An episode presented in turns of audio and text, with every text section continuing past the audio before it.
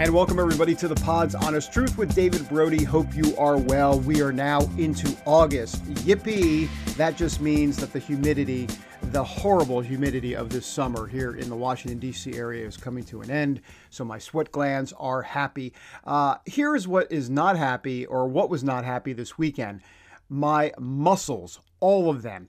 You know, this is the worst thing you can do when you're in your mid 50s and you get a phone call from your son who says, Hey, dad, can you give me a hand uh, moving this weekend? Oh, sure, son. Why not? So there, there, my wife and I were helping my son and his wife and their daughter move into their new home. Happy for them, not happy for my muscles. Yes, of course it's all about me. You got to say that. Uh, anyhow, so we went ahead and we helped them move, uh, and I was literally in traction uh, the rest of the evening until, of course, it was nine o'clock at night. And we decided, hey, you know what? We want ice cream. So uh, all of a sudden, my muscles were just fine when I wanted ice cream.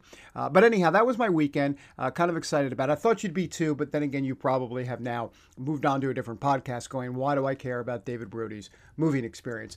maybe you'll care about this. on the podcast, today Alyssa Farah, top senior White House administration official. She's the director of strategic communications for the White House. We all know about Kayleigh McEnany. Well, there's Alyssa Farah right there. I don't want to say stapled at the hip, but right next to Kayleigh McEnany's hip. And she provides some insight into what's going on with the Trump administration as it relates to all different sorts of topics. I had a chance to sit down and interview her at the White House, and we uh, talked about election fraud, uh, all this mail in balloting stuff that you hear Trump talking about and tweeting about.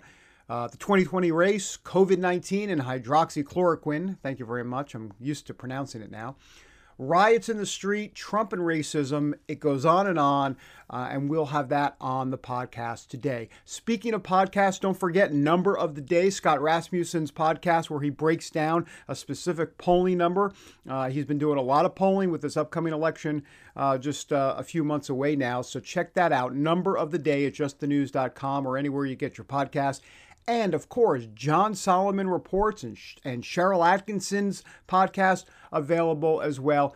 Please subscribe, leave a review for them, leave a review for me, and subscribe to the Pod's Honest Truth too. I would be very happy. And of course, as you know, and I've said this before, my ego would be over the moon if you could give me a 5.0. If you don't give me a 5.0, you know what? Just go watch a rerun of Beverly Hillbillies or something. No reason for uh, you to uh, leave a review at that point. But did I date myself with Beverly Hillbillies? I think I did. People are Googling it now. Gen Zers are like, what are you talking about? All right, back in a moment with the Alyssa Farah interview here on the Pod's Honest Truth. You can host the best backyard barbecue when you find a professional on Angie to make your backyard the best around.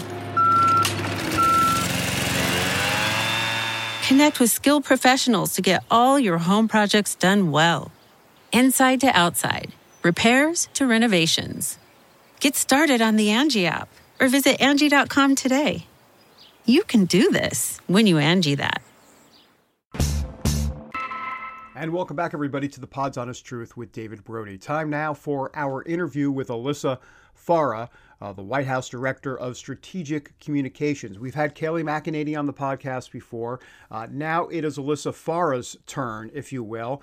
Uh, and boy, I tell you what, as my dad would say, she's a smart cookie, uh, if you will. That so, you know, look, it's a 1974 term. I don't know where he came up with it, a smart cookie, uh, but it's true. Uh, she was excellent in this interview with a lot of good information. Uh, everything from mail in balloting and what the president was thinking when he tweeted out uh, some question marks about whether or not we should delay the election. Uh, she clears that up. Uh, also, uh, lots of information about the 2020 election and Joe Biden, and about what I thought was very interesting in this interview. You're going to hear she talks about the suburbs and being safe uh, in the neighborhoods that you live in. And clearly, this is the president's. Um, a way of trying to explain to folks that he is the law and order president. And you've got to be careful because with Joe Biden coming, you know, it could be literally the wild, wild west or the wild, wild suburbs. So we're going to get into that. Uh, lots more as well in the interview, including uh, some information about those Russian bounties we've heard all about. Remember the bounties that they supposedly were paying the Taliban to put on American soldiers in Afghanistan? She clears that up as well. Here's our interview with Alyssa Farah. Alyssa Farah, good to see you. Good to see you, David. Thank you for having me. Uh, COVID 19. Look, if you, if you hear the media talk about COVID 19, um, they like to say that this president has blood on his hands and all of that. What, what is the reaction to when this administration hears that type of talk from the media? Well, first off, it's it's a tragedy that our nation is united in that we've lost 150,000 Americans. This weighs he- heavier on no one's heart than the president's. I'm in with me in with him in meetings daily when he's getting updates, he's getting data reports, he's deploying PPE, he's sending support to states, and it's just he doesn't let the noise bother him. It's hard for those who care about him and those around him. He's focused on leading, though, and what our government has been able to do to respond to this unprecedented crisis is, is truly amazing. Um, what, what, one thing I would tell your viewers that I think is important to know is just how far we've come since March and April at the height of this virus. Yes, cases are still rising, but we have therapeutics. We have PPE. We have hospital capacity. We've actually got some exciting announcements coming on further therapeutics soon, and we're racing toward a vaccine. And that is all thank you to President Trump's leadership. Mm-hmm. So you think that media narrative is, is pretty much bogus? It, it is. Listen, the media plays an important role in public health and in getting information to the American people.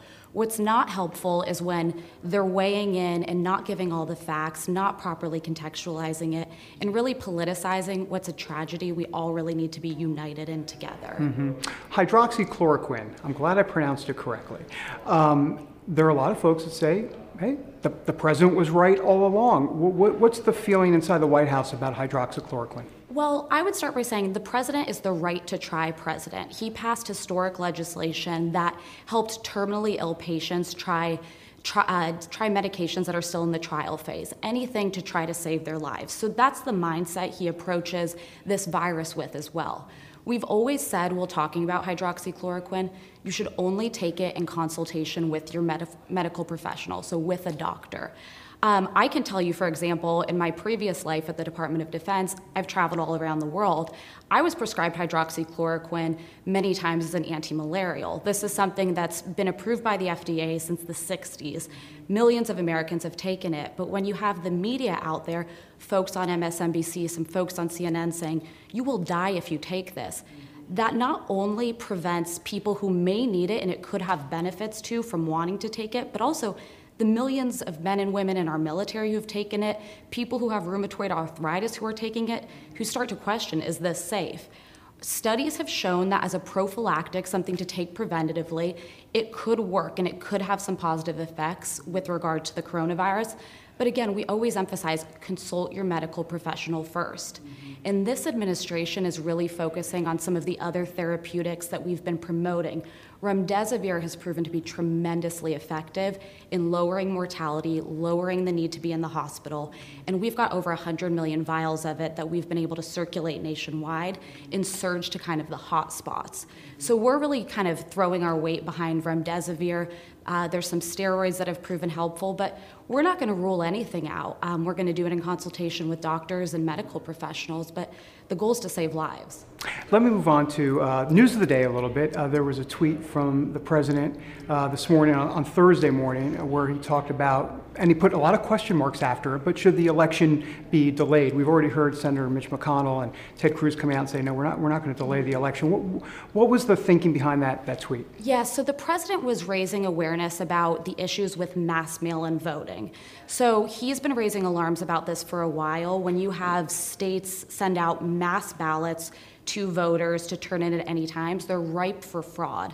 So an example we would point to is a New York congressional district had their election result or their election was weeks ago, but the results have yet to be called 3 week, weeks later because of mass mail-in voting, some fraud related to and not just and just not being able to account for the ballots. So the point he's making is if we go to this model and we do this across the board, how can we even be sure that the election results are going to come on election day?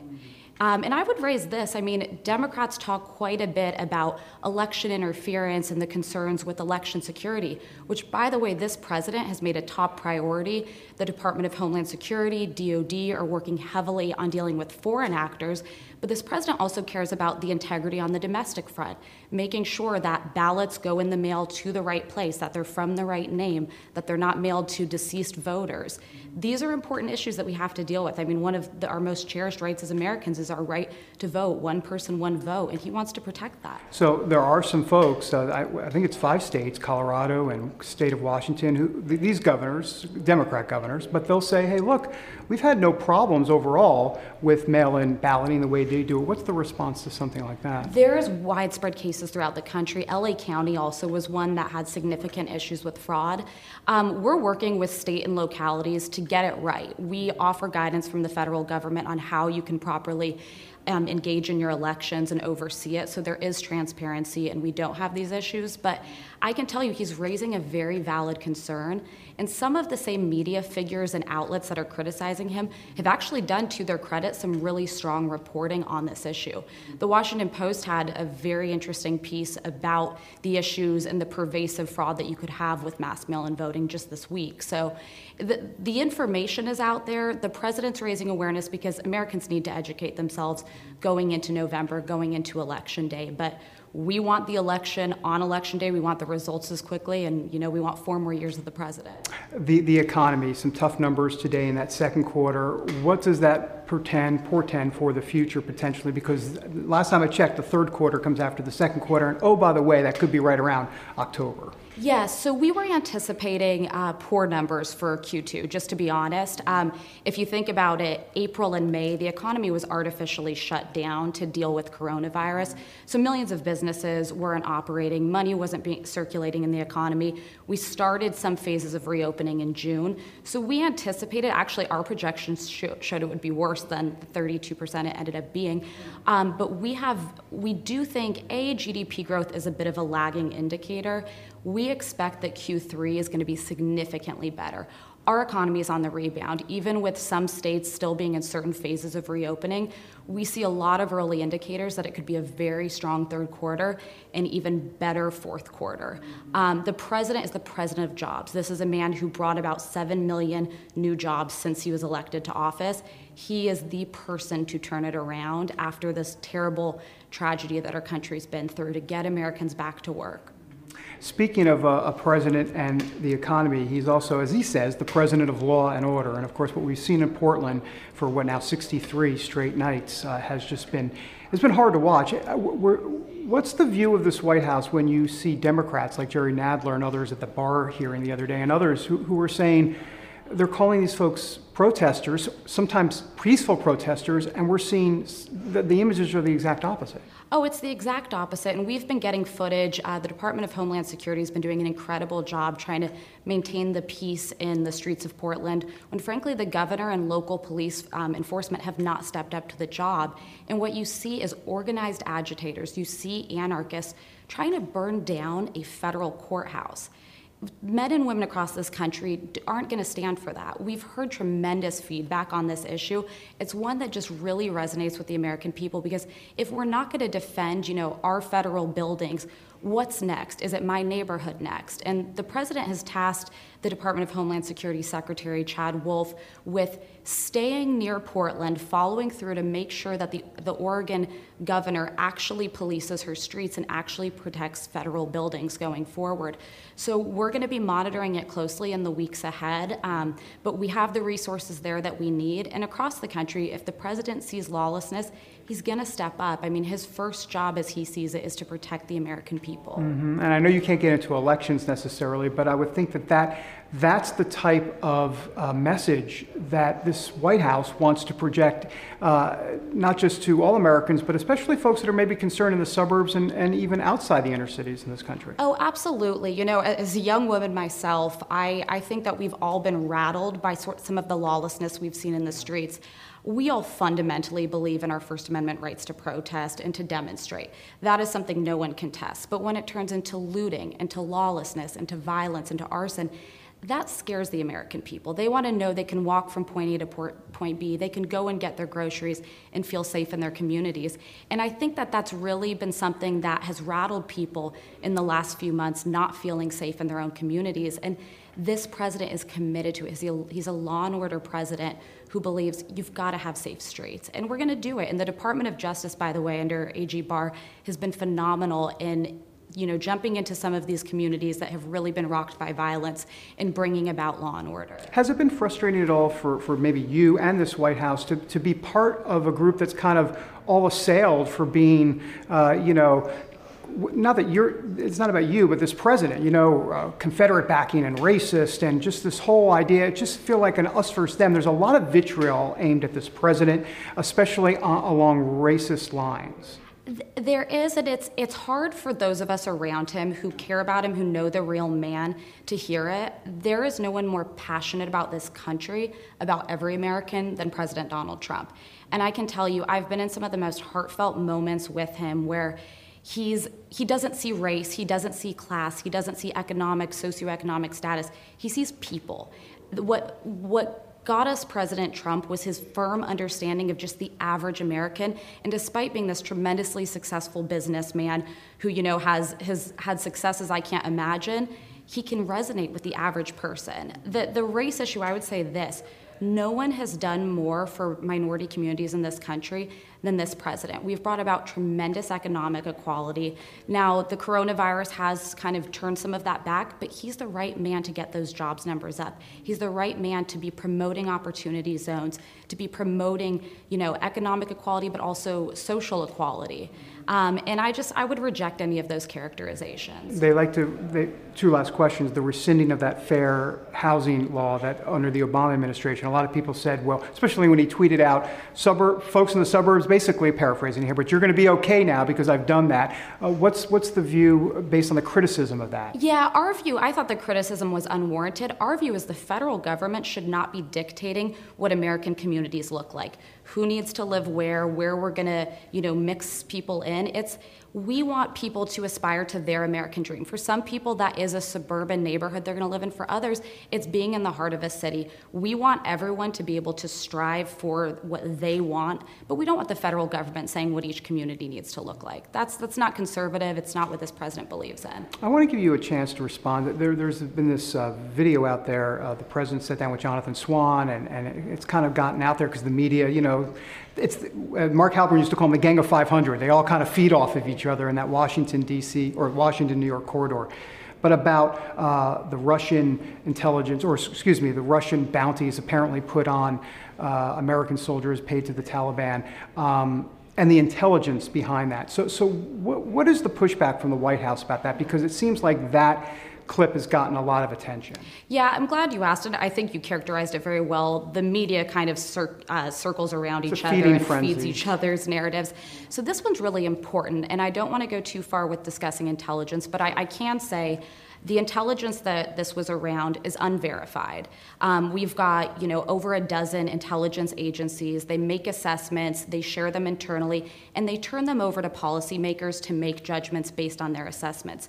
This particular one was unverified, but what I would say is anytime that something like this is flagged, our forces and our commanders in the field are constantly taking force protection measures. So this idea that American soldiers were sitting ducks um, while this happened, that's just un, that's unacceptable. It's unheard of.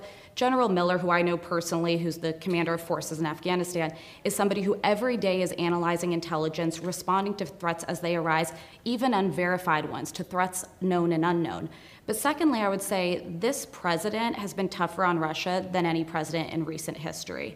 Um, you know, I would point to the example of we had a situation in Syria in 2018 when Russian mercenaries were attacking U.S. forces and coalition forces, and we took very firm action against them. We've expelled Russian diplomats, we've um, imposed extremely strong sanctions, but this particular story, it's not our assessment that it panned out. If we ever had credible reason to believe that, in fact, any adversary was putting prices on the heads of American soldiers, I can guarantee you Donald Trump would be the first person to act to protect American interests and to protect American troops. Mm. As we wrap up here, my last question. Once again, I know you can't get into politics, but I am curious. As we sit here today, uh, the polls, and I put those in air quotes because some of this polling methodology is a bit haywire, but the polls suggest that things aren't looking great. You've got COVID 19 and the economy.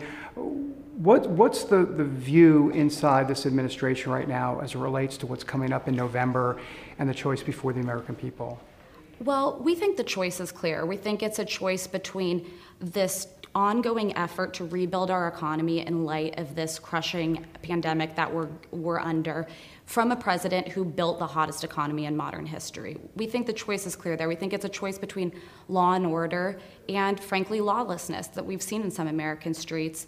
Um, we, we recognize the reality. I mean, it's been a very tough time for our country. We're not surprised by those polls, but I do think the American public knows that this president believes in them. He wants a better future for them, and he's delivered it before and can do it again.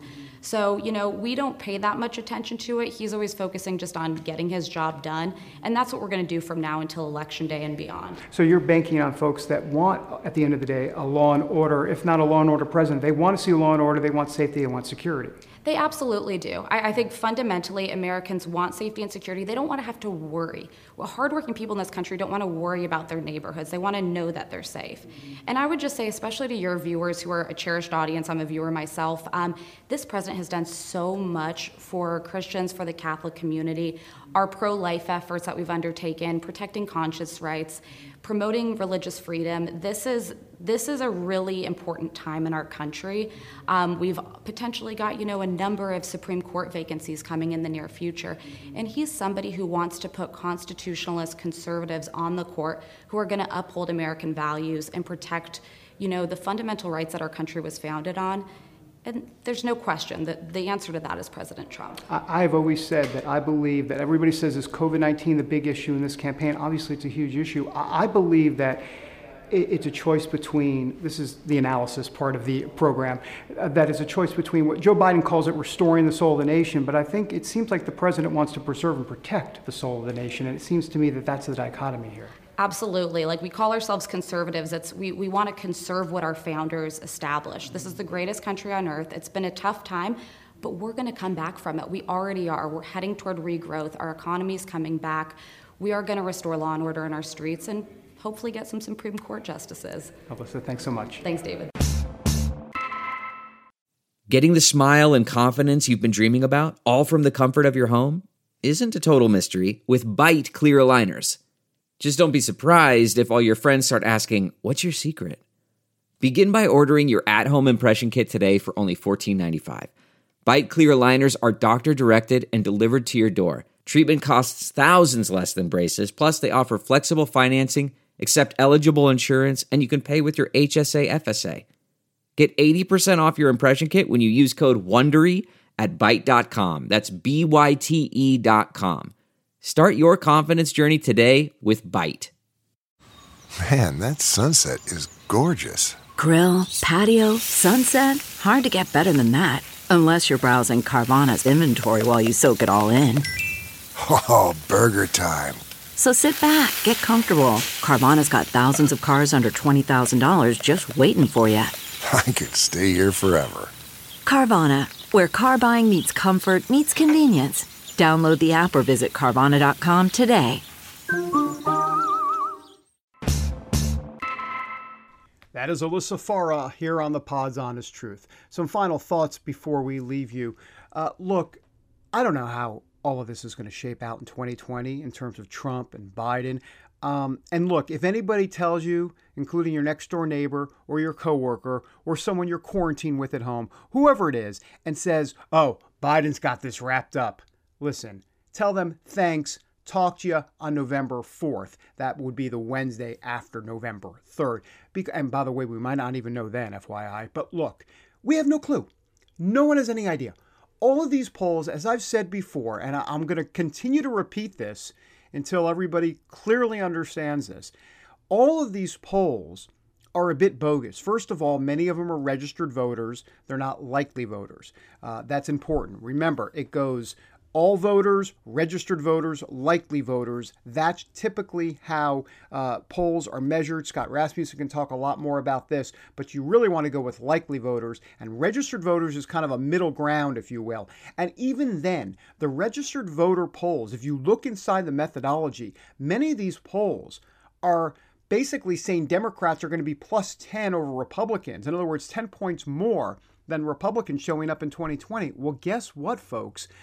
In 2016, Democrats actually were only plus five.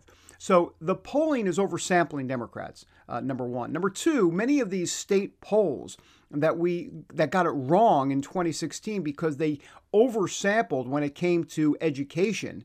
And Donald Trump did better with less educated voters, non college educated voters. Well, guess what? These polls are doing the same exact thing. They are not adjusting their metrics this time around as well.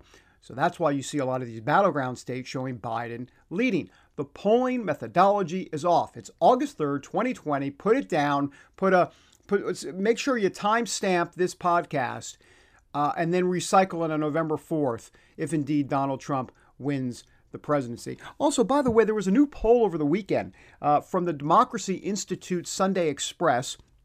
Uh, that said that President Trump was leading 48 to 46 percent over Biden and also leading in battleground states in Iowa, Florida, Michigan, Minnesota, New Hampshire, Pennsylvania, and Wisconsin. And look, folks, I mean, you're not going to hear that uh, poll in the media at all. And I'm not suggesting that they run with that poll necessarily, but you sure hear about every other poll under the sun, but you won't hear about that poll. You will hear it about.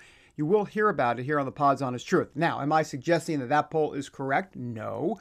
What I'm saying is is that you don't know exactly how all of this is going to shape out. Uh, the methodology in this Democracy Institute polling was much different. They counted the shy Trump voter. In other words, the Trump voter that doesn't really uh, speak up too much, uh, that might tell a pollster they are undecided when they're really a Trump supporter. They were able to measure that factor. That's interesting. Uh, and quite a bit of other factors, including momentum and excitement for the candidate. And it shows that Trump, there's actually more excitement in Trump's base than Biden's base. And honestly, can, can you, I mean, that makes perfect sense, right? I mean, look at Joe Biden, okay? Uh, I'll be honest with you, it, has been sad to watch. I mean, it's one thing to be a gaffe machine and go, ha ha, hilarious, put it up on Twitter and everybody has a nice laugh. This is serious stuff, folks. I mean, you know, Joe Biden, and, and I say this lightly. Um, when I say lightly, I mean, I, I say gingerly, I should say but Joe Biden clearly looks like he has some cognitive dysfunction there. I mean, and, and I'm not just saying that, you know, from a political standpoint or analysis standpoint. I mean, you just have to look at the guy. I mean, it is hard to watch, and I don't like to see it. And I and I got to tell you, you you wonder what folks around him think, his family, the campaign, and they continue to put him out there. Not much. He's in his basement or somewhere in Delaware with nine people and a cat. But ultimately, they do put him out there and it's just been sad to watch. And you, you, you wonder how much between now and November it's going to get worse. And what about the debate stage? I mean, what what's that going to look like? I mean, that could be a huge game changer come the fall. Joe Biden versus Donald Trump. Look, you might hate Trump and you might think he's a nincompoop, if you will, uh, if you're a critic of Trump's, but put him up next to Biden? You're kidding me, right? I mean, th- this could be a major self implosion for the Biden campaign. And my guess is they're going to do everything they can to make sure he does not appear on that debate stage with Donald Trump and take that to the bank. That's the Pod's honest truth. Until next time, America.